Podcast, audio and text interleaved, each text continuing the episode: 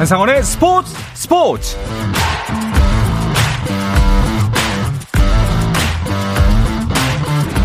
스포츠가 있는 저녁 어떠신가요? 아나운서 한상원입니다. 자, 오늘 하루 이슈들을 살펴보는 스포츠 타임라인으로 출발합니다.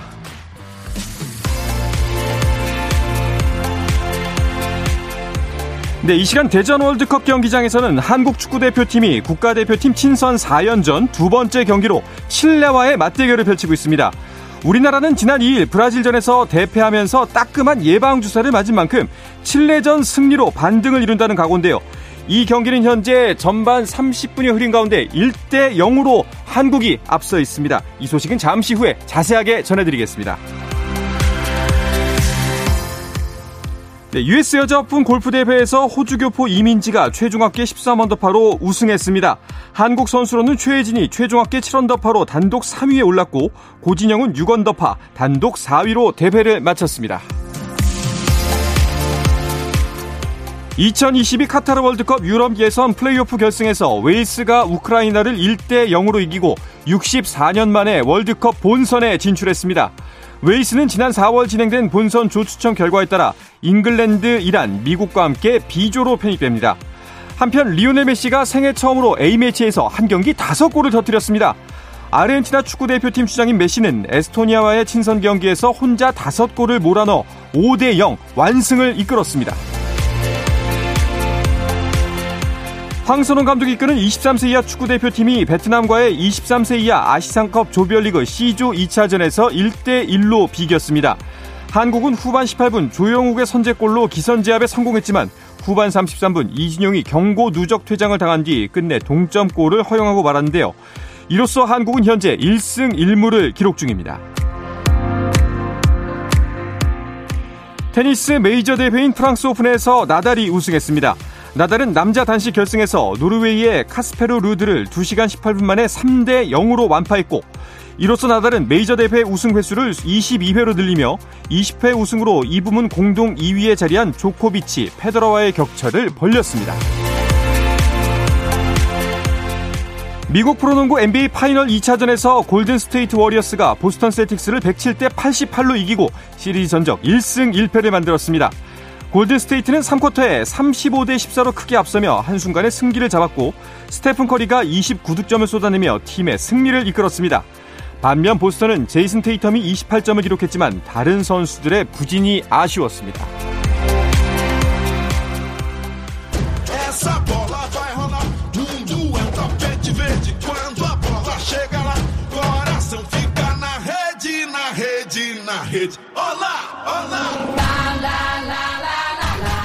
짜릿함이 살아있는 시간 스포츠 스포츠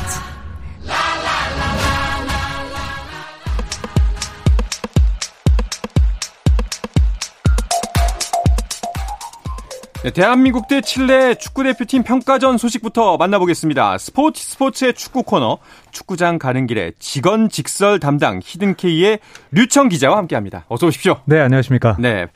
자, 지금 현재 경기가 진행 중입니다. 그 6월 월드컵 모의고사 1교시를 치렀고요. 이제 2교시가 진행 중입니다. 그 칠레전 현재까지 상황을 자세하게 한번 짚어주시죠. 네, 1교시에는 사실 성적이 좋지 않았는데 네. 2교시에는 지금 전반 지금 한 30분이 좀 지났는데 네. 1대 0을 앞서고 있습니다. 한 전반 12분 정도에 음. 정우영 패스를 받은 황희찬 선수가 네. 왼쪽 측면에서 치고 들어오다가 그대로 강력한 슈팅을 날려서요. 선제골을 뽑았고 그 스코어를 유지하고 있습니다. 네. 어, 이번 대회 이번 경기 앞두고서 그 벤투 감독이 선발 출전 명단 변화를 예고한 상태였잖아요. 그래서 네. 브라질과는 또 어떤 선수들이 바뀌어서 나올까 궁금했는데 어떤 변화가 있었죠? 일단 네 자리가 바뀌었고요. 네. 포메이션이 바뀌었습니다. 지난 경기에선 4-3-3 포메이션이었는데요. 네. 이번 경기는 4-2-3-1에 가까운 포메이션이 나왔고요. 아, 지난 경기에 출전했던 이용, 김영권, 백승호, 황희조 선수가 빠졌고요. 네. 어, 정승현, 김문현, 김문환, 나상호, 정우영 선수가 들어왔는데 아, 물론 정우영 선수는 지금 두 명입니다. 음. 알사드에서 뛰는 정우영 선수가 있고 이번 경기에 새로 출전한 선수는 프라이브르크에서 뛰는 공격수 정우영 선수인데요. 아, 어떻게 보면 황, 그 손흥민 선수를 중앙에 두고요. 아, 빠른 선수들을 좌우 측면에 배치해서 좀 더 빠른 공수 전환을 염두에 둔 것으로 보입니다. 네. 이번에 선발 라인업이 어느 정도 바뀌었고 그리고 이제 포메이션도 바뀌었습니다. 이 의중 뭐 앞서 이제 손흥민을 중심으로 한 빠른 양쪽 날개 공격이라고 말씀하셨는데 하셨는데 그 이외에 벤투 감독의 의중이 또 있을까요? 어, 일단 중원에서 3명이었었는데 2명으로 하면서 네. 조금은 간결한 중원 볼터치와 아, 지난 경기에서는 상대의 압박에 상당히 고전을 했거든요. 네. 그래서 이번에도 칠레 선수들이 이름값은 덜하지만 젊은 선수를 많이 왔기 때문에 압박을 풀어내는데 좀 집중을 음. 한것 같습니다. 네. 자, 손흥민 선수에 대한 압박 분명히 이제 월드컵 본선에서도 똑같이 펼쳐질 겁니다. 거기에 대한 대비책이라고 보면 될 것 같은데 자, 지금 경기가 이제 34분, 이제 35분을 향해 달려가고 있습니다. 어떻게 지금까지는 지 변화된 라인업과 포메이션이 성공적인 것 같나요? 네, 지금까지는 성공적으로 보입니다. 다만 뭐 앞서서 말씀드렸지만 칠레 선수단이 이제 브라질 1군과는 큰 차이를 보이고 있고요. 네. 그런 측면에서 개인적인 뭐 전술 변화나 아니면은 개인 1대1 대결에서 한국이 좀 앞서고 있기 때문에 지금까지 음. 무리 없이 경기 운영을 하고 있고 특히 측면에서 전방으로 한 번에 나가는 패스들이 네. 시원한 것들이 몇 번이 나왔습니다. 아직까지 뭐 불안한 점은 안 보였나요? 네. 네. 네. 지금 그... 경기를 보면서 네, 중간중간 소식을 전해드려야 되기 때문에 굉장히 큰 위기가 있었어가지고. 네. 네. 지금까지는 전혀 문제가 없었는데 지금 측면에서 박스 안으로 들어가는 패스를 놓쳤고 아, 발렌시아 선수에게 슈팅까지 좀 허용을 했는데 이렇게 이제 선수를 놓치게 되고 페널티 박스 안으로 공이 들어오게 되면 큰 위기를 맞을 수 있는데 지금 딱 한 번 위기가 나왔네요. 그렇습니다. 어, 칠레 대표팀은 이제 보도를 통해서 접했는데 코로나19 확진자가 발생했다는 뉴스가 있었어요. 그 경기에 큰 영향은 없는 건가요? 네, 경기에 큰 영향은 일단 없고요. 한 네. 두세 명 정도가 지금 PCR 확진을 받아서 경기에 음. 뛰지 못하는데 어쨌든 칠레 대표팀은 오늘 베리소 감독의 첫 번째 경기이고요. 네. 우리가 알만한 선수들은 지금 중앙에서 수비형 미드필더를 보고 있는 가리메델 선수. 이 선수가 지금 이탈리아 볼로냐 무대에서 뛰고 있는데 이 선수를 제외하면 한국 팬들은 아마 거의 보신 적이 없는 음. 선수들, 칠레 국내파 젊은 선수들 위주로 경기를 하고 있기 때문에 그 코로나 확진 소식이 큰 문제는 아니라고 보여집니다. 그렇군요.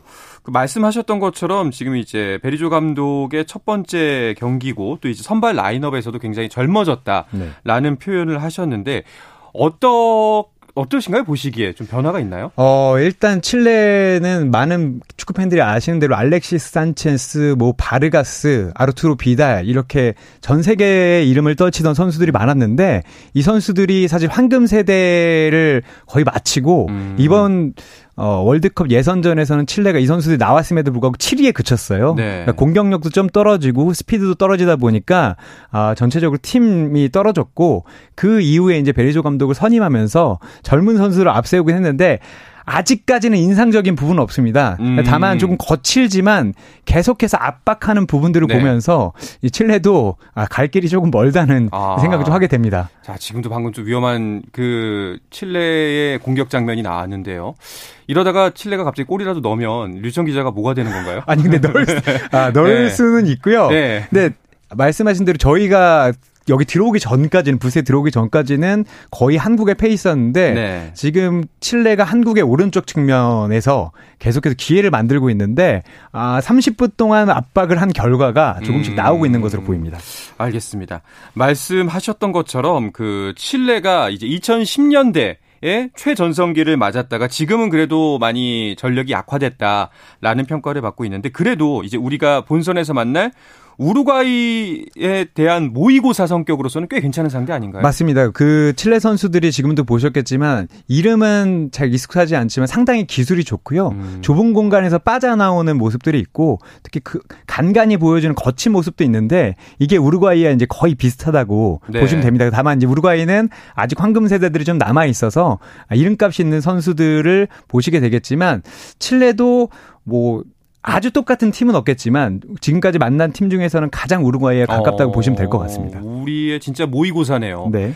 그 칠레도 역시 굉장히 압박을 펼치고 있는데 그 브라질 전보다는 전방 압박이 좀 그래도 뭐 비교하기가 좀 비교하기가 좀 그런가요? 네, 브라질 전에는 저는 보고 깜짝 놀랐는데 갇혀 있다는 느낌이 들 어. 정도로 근데 제가 그 현역 분석관들한테 좀 물어봤습니다. 네. 저 브라질의 강도가 브라질이 펼칠 수 있는 100%인가 물어봤더니 100%가 아님에도 불구하고 이렇게 갇혀 있었거든요. 근데 그런 방면 반면에 칠레는 오늘 100%를 하고 있는 것으로 보이는데 네. 아무래도 기량 차이라든가 처음으로 발을 맞춰보는 선수들이기 때문에 음. 조직력 차이가 있는 것으로 보입니다. 알겠습니다. 자 오늘 경기 이제 전반이 종, 이제 거의 마무리가 되어 가는데 그 벤투 감독의 빌드업 축구 어떻게 잘 이루어지고 있다고 보시나요? 어, 지금 지금까지는 빌드업이 좀 잘 이루어지고 있고, 근데 사실 이제 빌드업의 방식의 차이가 일어날 것으로 좀 보여지는데, 오늘은 중원에서 공을 많이 가지고 있다기 보다는 측면으로 공을 옮긴 다음에 빠르게 나가는 빌드업이 음. 상당히 괜찮은 것이 몇 번 나왔습니다. 네.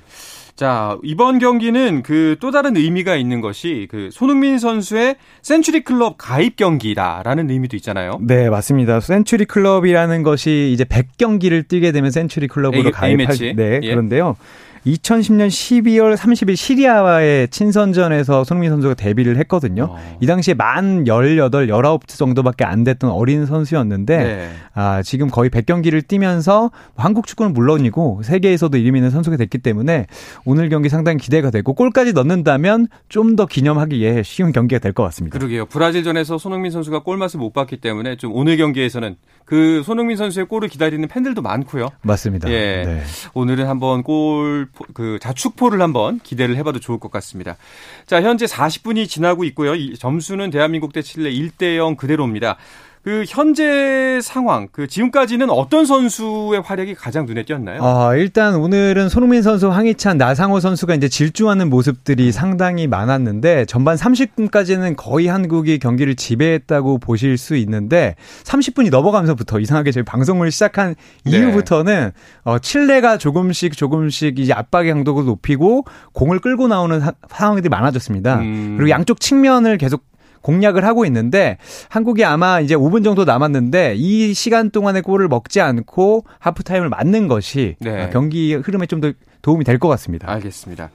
그 솔직하게 류청 기자는 그 전문가시잖아요. 네. 이 경기 전에는 한국 대 칠레 스코어를 어떻게 예상하셨나요? 어, 저는 워낙 젊은 선수들이 많아서 한 2대 0 혹은 3대 1 정도로 예상을 했는데 네, 두점 차. 네. 근데 지금 칠레 선수들이 이 전반 후반에 몰고 나오는 것을 막지 않으면 어. 아, 또 승부가 또 모르는 곳이 흐를 수 있다는 생각도 듭니다. 알겠습니다.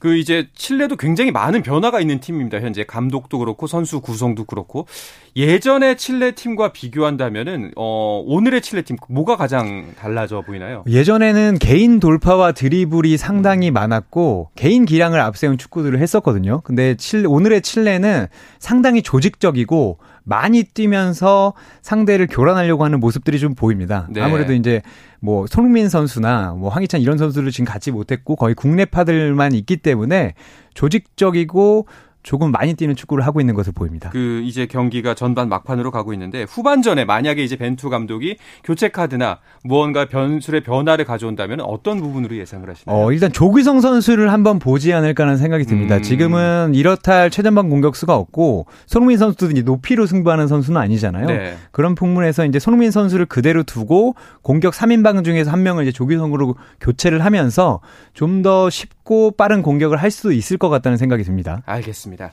자, 류청 기자의 예상대로 경기 두 점 차 우리가 승리를 가져갔으면 네. 꼭 좋겠습니다.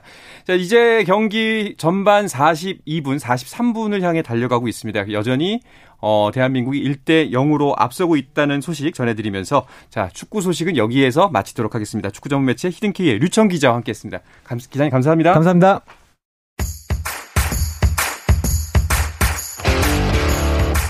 오늘 경기 놓쳤다면?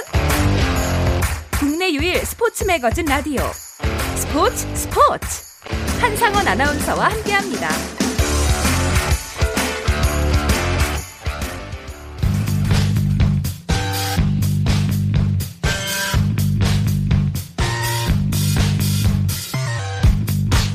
네, 스포츠 스포츠 유쾌한 독설이 있는 월요일의 야구 이야기로 이어집니다. 오늘은 이혜진의 스트라이크 존으로 함께하겠습니다. 스포츠월드의 이혜진 기자와 함께합니다. 어서 오십시오. 안녕하세요. 반갑습니다.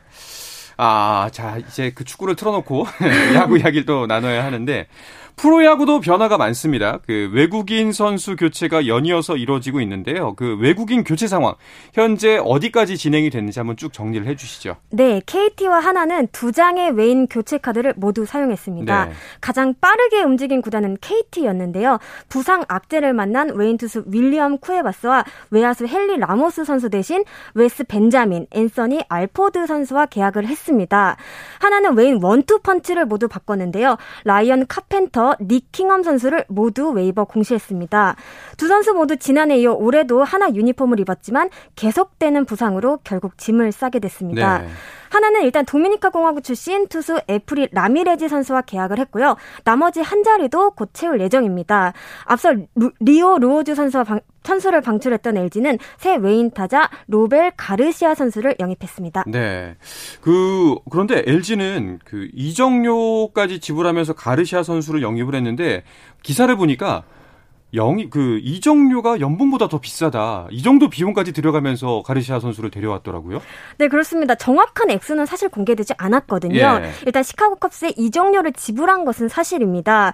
LG와 계약한 가르시아 선수의 올해 연봉이 18만 달러입니다. 근데 말씀하신 것처럼 이정료는 그보다 높을 거다라는 추정이 나오고 있습니다. 음.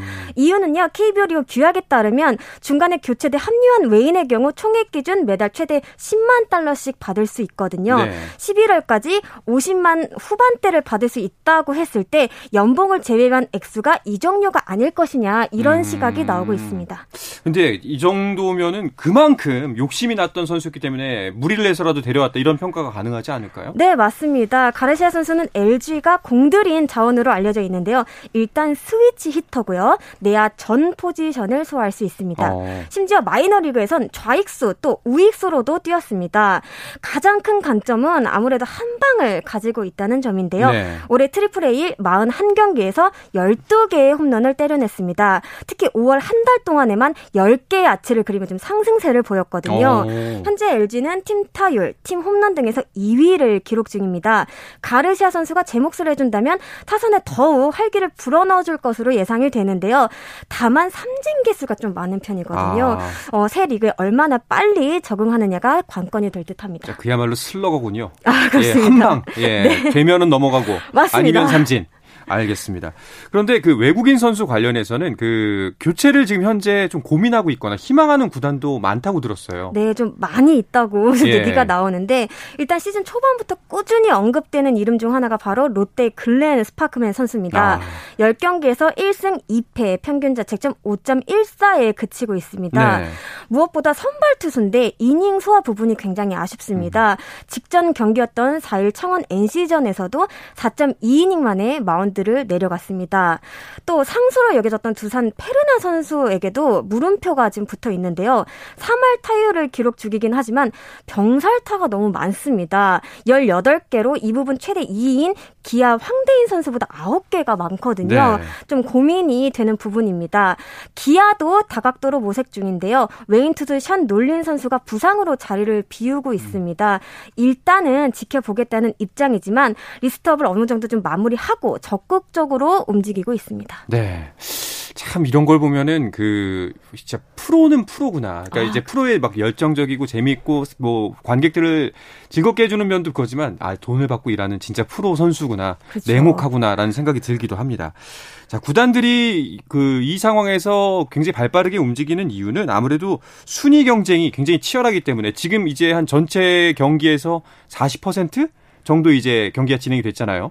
이쯤에서 순위 경쟁에 좀 우위를 가져야겠다라는 판단이 아닐까요? 맞습니다. 일단 좀 순위를 지켜볼 필요가 있는데요. 네. 어, 상위권의 경우는 일단 지난주와 큰 차이는 없습니다. 1위 SSG, 2위 키움, 3위 LG, 4위 기아 순입니다. 다만 간극이 좁혀졌습니다. 네. 지난주 SSG가 2승 4패로 좀 주춤했거든요. 반면 키움, LG, 기아는 모두 6할 이상의 승률을 올리며 속도를 높였습니다. 5위는 삼성이고요. 지난주 5경기에서 1승밖에 신고하지 못한 두산은 6위로 한 계단 내려왔습니다. 있습니다. 하위권에선 KT의 상승세가 눈에 띕니다. 네. 지난주 4승 1무 1패를 기록하며 8위에서 7위로 올라섰습니다. 8위는 롯데, 9위는 하나, 10위는 NC입니다. 그 가장 놀라운 거는 일단은 1, 2위 간 격차가 줄어들었다는 점입니다. 사실 SSC는 저걸 언제 따라잡지 싶을 정도로 2위에 대한 변동은 계속 있었는데 그 경기 격차는 절대 줄지 않고 오히려 느는 모양새였거든요. 그런데 그래도 좀 많이 줄었어요. 아무래도 지난주 SSG가 좀 2승 4패로 조금 주춤한 감이 있었습니다. 음. 뭐 선발 투수들이 일찍 무너진 경기도 있었고요. 또 부상 악재도 조금씩 이어지면서 속도를 내지 못했는데 그동안 키움, LG가 무섭게 따라오고 있는 모양새입니다. 네. 자, 그리고 요즘 정말 그 기아 팬 여러분들은 가장 신났을 아우, 것 그렇죠. 같아요. 예, 정말 기아는 타선도 강력해고 투수진이 원래 또 계속 제 역할을 해주고 있었고 타선이 점점 더 강력해지는 것 같아요. 네, 일단 5월 한 달간의 성적을 살펴보면요. 18승 8패를 기록하면서 월간 승률 1위에 올랐거든요. 네. 무엇보다 방망이의 힘이 컸습니다. 이 기간 팀 타율, 팀 홈런, 팀 OPS 등 좀 전반적인 수치에서 높은 순위를 마크했습니다.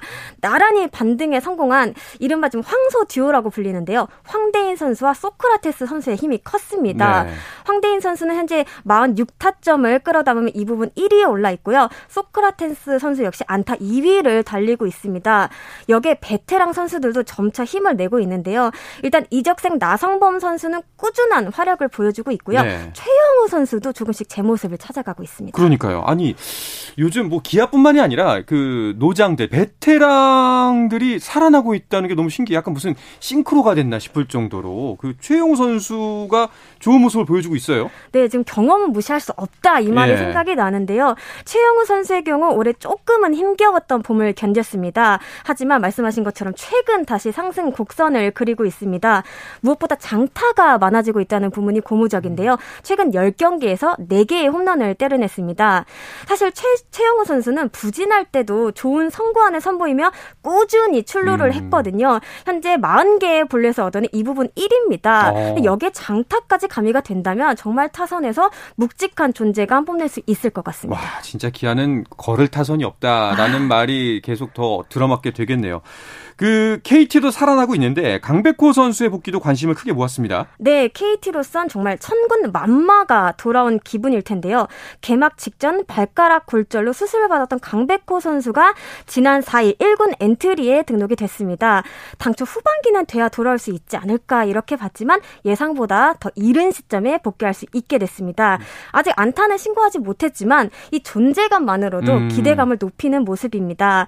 사실 KT는 시즌 초반 타격 부진 부진으로 좀 힘든 시간을 겪었었거든요. 그렇죠. 조금씩 완전체에 가까워지면서 좀 흐름을 타는 그런 모습입니다. 새 외인 타자 알포드 선수도 오늘 입국을 했거든요. 네. KBO 등록 등 절차를 마친 후에 국내 팬들 앞에 설 예정입니다. 어느 정도나 그 투입 시점이 정해질까요? 지금은 미정이라고는 알려져 있는데요. 네. 뭐 별다른 뭐 몸에 문제가 있거나 하지 않으면 바로 투입이 될 것으로 보이고요. 바로 내일 일단 PCR 검사부터 받는다고 제가 전해 들었습니다. 알겠습니다. 정말 신기한 게 제가 스포츠 스포츠 처음 투입되고 나서 이제 야구 기자분들이랑 이야기 나눌 때 KT가 그래도 살아날 거다라는 아. 이야기를 했었는데 정말 말 그대로 되네요. 물론 디, 예 네. 아직 좀 더 지켜봐야겠지만. 네 아무래도 디펜딩 챔피언으로서의 음. 그 어떤 음. 위험은 아직까지 좀 이어가고 있지 않나 그렇게 생각을 많은 분들이 하시는 것 같습니다. 알겠습니다.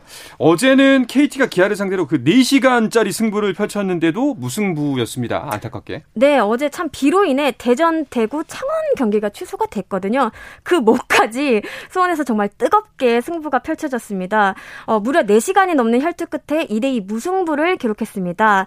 이날은 특히 양팀 에이스들의 맞대결로 시설을 모았거든요. 음. KT 고영표 선수는 7이닝 2실점을, 기아 양현종 선수는 5이닝 1실점을 기록했습니다. 특히 이날을 포함해 수원구장은 이틀 연속 매진 사례를 달성을 했는데요. 올 시즌 KBO 리그 여섯 번째 매진이고요. 또 두 경기 연속 매진은 5월 6, 7일 부산 삼성 롯데 경기에 이어 두 번째였습니다. 네. 점점 더 팬들의 관심이 뜨거워지고 있는 것 같습니다. 그 이번 한 주, 지난 한 주를 쭉 돌이켜 보면서 한 주간 가장 눈길을 끌었던 선수는 누구였다고 보세요? 저는 개인적으로 예. 하나 윤대경 선수가 좀 눈에 오. 들어오더라고요.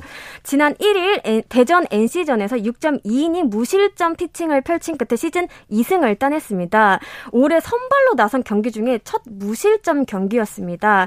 사실 제가 좀 인상적인 부분도 따로 있었는데 네. 그 바로 직전 경기 5월 26일 대전 두산전에서 0.2이닝 9실점으로 정말 크게 흔들렸거든요. 어. 그 다음날 만났을 때 이렇게 애써 웃는 모습이 정말 기억에 많이 남았는데 예. 정말 툴툴 털어버리고 스스로 좀 반등의 계기를 만들었다라는 부분이 저는 중요해 보입니다. 네. 그리고 그 한 가지 소식 중에 하나가 그 프로야구의 강정호 룰이라는 게 생겼다고 하더라고요. 네. KBO가 음주운전 관련해서 규정을 개정했습니다. 더 강하게 좀 적용키로 했는데요. 면허 정지, 면허 취소, 또 2회 음주운전, 3회 이상 음주운전을 이렇게 나눴습니다. 앞으로 3회 이상 음주운전을 할 경우 아예 프로야구에서 퇴출되는 영구 실격 처분을 받게 됩니다. 2회 이상 적발이 되면 5년 실격 처분이 내려지고요. 면허 취소는 1년, 면허 정지는 70경기 출장 정지를 받게 됩니다. 이는 2018년 9월 11일 이후부터 산정이 되고요. 상벌위원회를 거치지 않고 바로 제재하도록 했습니다. 네. 단 구단 자체 징계는 없애기로 그렇게 의견을 모았습니다. 음. 그 3회면 퇴출이라는 게 좀 의아했거든요. 아니 왜 1회가 아니고 예 음주운전은 애초에 좀 아, 하면 안 되는 거 아닌가라는 생각이 들었는데 그 세분화돼서 뭔가 좀 더 나뉘어 있군요. 그 이런 분위기를 강정호 선수가 알았는지 그 KBO 리그를 복귀를 포기했다라는 이야기도 들려오더라고요. 네, 지난 2일 관련 소식이 전해졌는데요. 강정호 선수는 최근 에이전트를 통해 키움 측에 복귀를 추진하지 않겠다는 뜻을 음. 전했습니다. 키움은 지난 3월 강정호 선수와의 계약을 발표했는데요. 당시 KBO는 이미 해지 복귀 신청은 받아들였으나 계약과 관련해선 승인하지 않겠다 이런 입장을 밝혔습니다. 2020년이죠. 한 차례 복귀를 진행하려 했다 반대 여론에 막힌 경험이 있는데 이번에도 끝내 무산이 됐습니다. 강정호 선수는 잘 알려진 것처럼 좀 세 차례 음주운전에 적발된 사실이 있고요. 특히 2016년에는 음주운전 교통사고까지 저질러 징역 8개월에 집행유예 2년을 선고받은 바 있습니다. 키움 측은 이와 관련해서 입장을 내놓지 않았습니다. 알겠습니다. 자, 이제 이번 주 한 주간 주목할 만한 매치업들 짚으면서 야구 이야기 마무리해 볼까 합니다.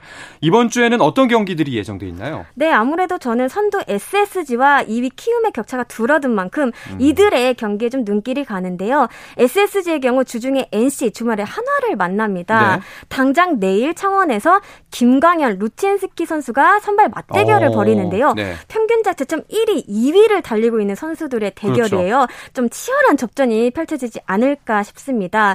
키움은 KT, 기아를 차례로 상대하는데 두 팀 다 요즘 좋잖아요. 맞아요. 어떤 결과가 나올지 팬 여러분들이 지켜보시면 재밌을 것 같습니다. 알겠습니다. 이번 주에도 이 결과를 바탕으로 약간 중상위권 예, 어, 예, 지각 변동이 꽤나 있을 것 같은데 아, 정말 어느 팀이 올라올까 기대가 됩니다. 자, 이 이야기를 끝으로 이혜진의 스트라이크 존을 마치도록 하겠습니다. 스포츠월드의 이혜진 기자와 함께했습니다. 고맙습니다. 감사합니다. 네, 스포츠 스포츠 대한민국 축구 어, 전반 12분 황희찬의 선제골로 1대 0으로 칠레에 앞서고 있다는 소식 전해드리면서 여기서 인사드리도록 하겠습니다. 내일도 저녁 8시 30분입니다. 아나운서 한상원이었습니다. 스포츠 스포츠